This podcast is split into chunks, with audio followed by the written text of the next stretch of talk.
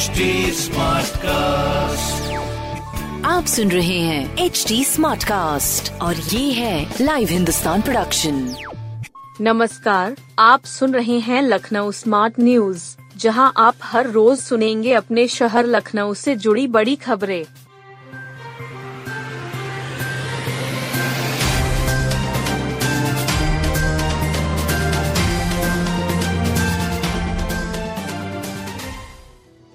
दुल्हन करती रही इंतजार, नहीं पहुंची बारात। दहेज नहीं मिला तो बारात नहीं लाऊंगा, दूल्हे की यह ताकीद सच साबित हो गई। 11 मार्च को निकाह के दिन दुल्हन हाथों में मेहंदी रचाए ससुराल जाने के सपने संजोए बैठी रही, बारात नहीं आई। परिवार वालों को भी रिश्तेदार और परिचितों के सामने शर्मिंदगी उठानी पड़ी। दूल्हे और उसके मामा की मान मनोवल करने के बाद भी कोई नतीजा नहीं निकला। इसके बाद ही दुल्हन की मां ने ठाकुरगंज कोतवाली में दूल्हे व उसके मामा के खिलाफ मुकदमा दर्ज कराया है। न्यू हैदरागंज निवासी महिला ने बेटी का निकाह ठाकुरगंज हबीबपुर निवासी इश्तियाक उर्फ रेहान से तय किया था। 11 मार्च को बारात आनी थी। परिवार वाले बारातियों का स्वागत करने के लिए सारे इंतजाम कर चुके थे। शादी से पूर्व होने वाले मांझे में भी लड़की की मां ने काफी खर्चा किया था। ऐन वक्त पर दूल्हे की तरफ से फोन कर दहेज में रुपयों की मांग कर दी गई। अचानक से 2 लाख रुपए की डिमांड पूरी करना परिवार के लिए संभव नहीं था। हाथ में मेहंदी रचाए लड़की इंतजार करती रह गई। इश्तियाक बारात लेकर नहीं पहुंचा। नतीजतन लड़की की मां ठाकुरगंज थाने पहुंच गई, जहां आप बीती बताई। इंस्पेक्टर विकास राय ने बताया कि दुल्हन की मां की तहरीर पर इश्तियाक व उसके मामा हैदर के खिलाफ दहेज प्रतिषेध अधिनियम की धारा में मुकदमा दर्ज करते हुए आरोपों की जांच की जा रही है। यूजी कोर्सों से ऑनलाइन पढ़ाई की शुरुआत। लखनऊ विश्वविद्यालय में ऑनलाइन कोर्स शुरू करने के लिए प्रक्रिया जारी है। इसके तहत शुरुआत में स्नातक पाठ्यक्रमों में ऑनलाइन पढ़ाई कराई जाएगी। इसका कंटेंट भी तैयार किया जा रहा है, साथ ही स्टूडियो की स्थापना भी की जाएगी। कुलपति प्रोफेसर आलोक कुमार राय ने यह जानकारी दी। बताया कि उन्होंने ऑनलाइन कोर्सों के रूपरेखा तय करने और रणनीतियां बनाने के लिए कोऑर्डिनेटर प्रोफेसर अमिता बाजपेयी को बनाया है। प्रोफेसर अमिता को ही ऑनलाइन कोर्सों को चलाने के लिए पूरी टीम बनानी है। उन्होंने बताया कि शुरुआत में यूजी के ऑनलाइन कोर्स शुरू किए जाएंगे, उसका कंटेंट तैयार किया जा रहा है। इन कोर्सों को शुरू करने के लिए अनुमति लेने की प्रक्रिया चल रही है, जल्द ही फीस भी जमा कर दी जाएगी। उन्होंने बताया कि ऑनलाइन कोर्सों को शुरू करने के लिए स्टूडियो की भी जरूरत है, क्योंकि स्टूडियो के अंदर से ही अच्छी ऑनलाइन कोर्सों की पढ़ाई करा जा सकती है। एलयू में स्टूडियो भी बनाया जाएगा। बिल्डिंग जर्जर हुई, दंत संकाय के 1000 डॉक्टर मरीजों की जान जोखिम में। केजीएमयू दंत संकाय का पुराना भवन जर्जर हो गया है। सैकड़ों डॉक्टर, मेडिकल छात्र, कर्मचारी, मरीज व तीमारदारों की जान जोखिम में हैं। जर्जर भवन में डॉक्टर मरीजों को इलाज मुहैया कराने को मजबूर हैं। विशेषज्ञों की चेतावनी के बावजूद विभागों की शिफ्ट करने का काम नहीं हो रहा है।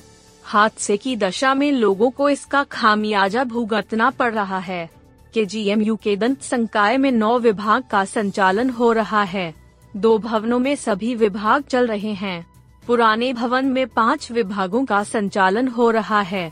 इसमें oral pathology, orthodontics, conservative dentistry, public health dentistry व ओरल मेडिसिन एंड रेडियोलॉजी विभाग हैं। ओरल मैक्सिलोफेशियल सर्जरी का ऑपरेशन थिएटर भी 50 साल पुराने भवन में चल रहा है। अधिकारियों के मुताबिक भवन में 2 बेसमेंट हैं।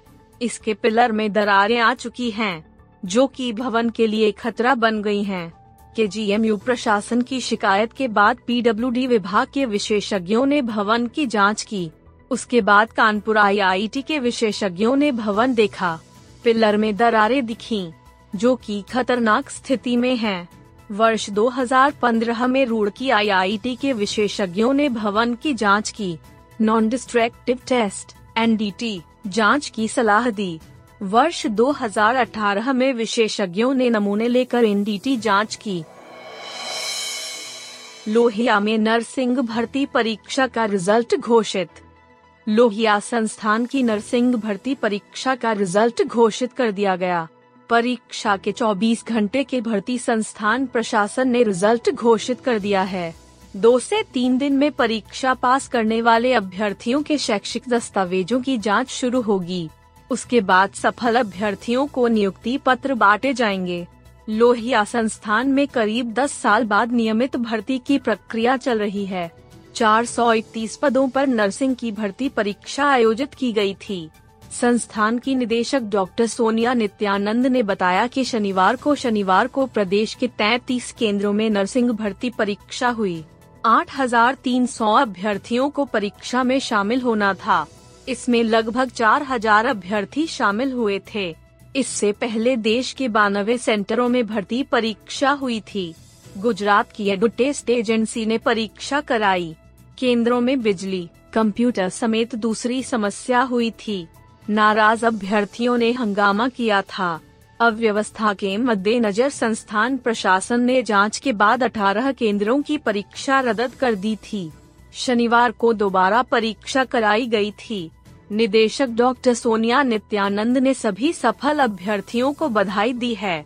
उन्होंने बताया कि शैक्षिक व अनुभव प्रमाण पत्रों की जांच के बाद नियुक्ति पत्र वितरित किए जाएंगे। संवरने के बाद शुरू हुआ सिंधु सांस्कृतिक केंद्र।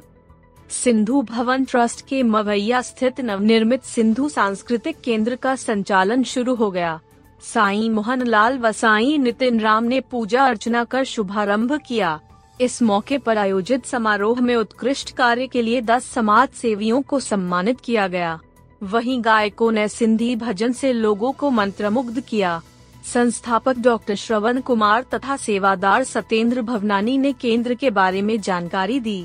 उन्होंने बताया कि बीते 40 वर्षों में सिंधु सांस्कृतिक केंद्र का भवन जर्जर हो गया था।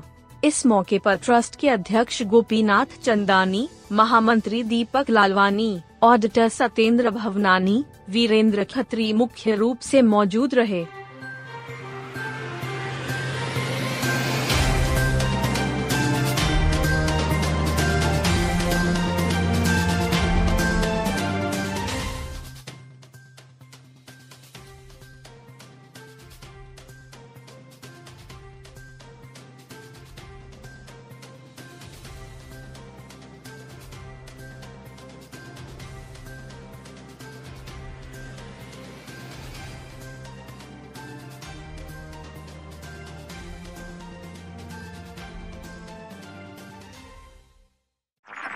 आप सुन रहे हैं HT Smartcast और ये था live Hindustan production. Live Hindustan की प्रस्तुति है। इस पॉडकास्ट पर अपडेटेड रहने के लिए आप हमें Facebook, Instagram, Twitter और YouTube पर फॉलो कर सकते हैं। हमारा हैंडल है @HT Smartcast। ऐसे और पॉडकास्ट सुनने के लिए लॉग ऑन टू www.htsmartcast.com।